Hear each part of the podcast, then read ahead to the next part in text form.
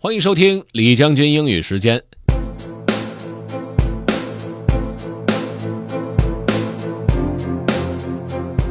最近一段时间我在健身，健身的效果还不错，我很享受这个过程。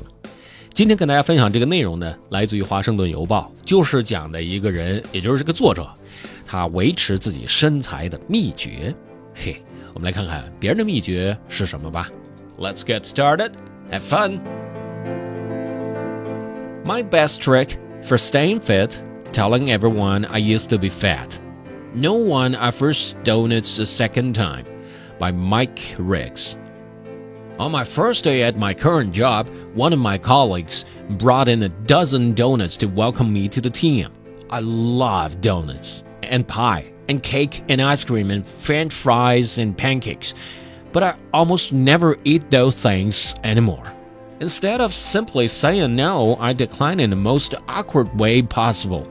I told these friendly people, many of whom I had met only minutes earlier, that I used to be 90 pounds heavier, really didn't like weighing that much, and now eat garbage only on very special occasions.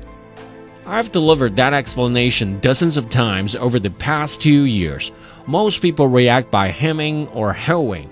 A few folks get defensive. Both reactions are understandable. Not only my response is incongruous, they are fundamentally impolite.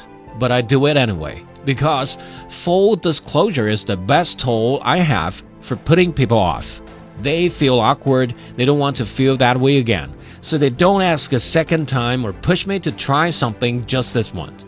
And I'd rather be rude and healthy than compliant and obese.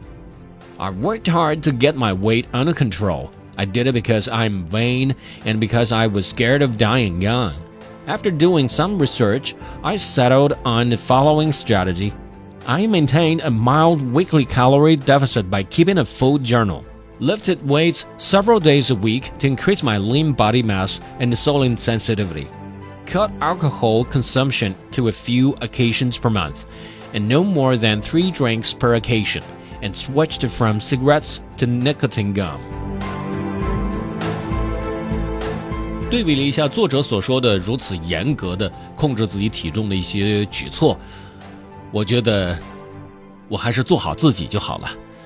如果你想回听本期节目，可以继续关注重庆之声的微信公众号“重庆之声”，点击品牌就可以进入李将军英语时间了。另外，也可以在喜马拉雅 FM 上面搜索“李将军”，就可以找着我了。OK，that's all for today. Thanks for listening. This is General Lee 李将军，下期见。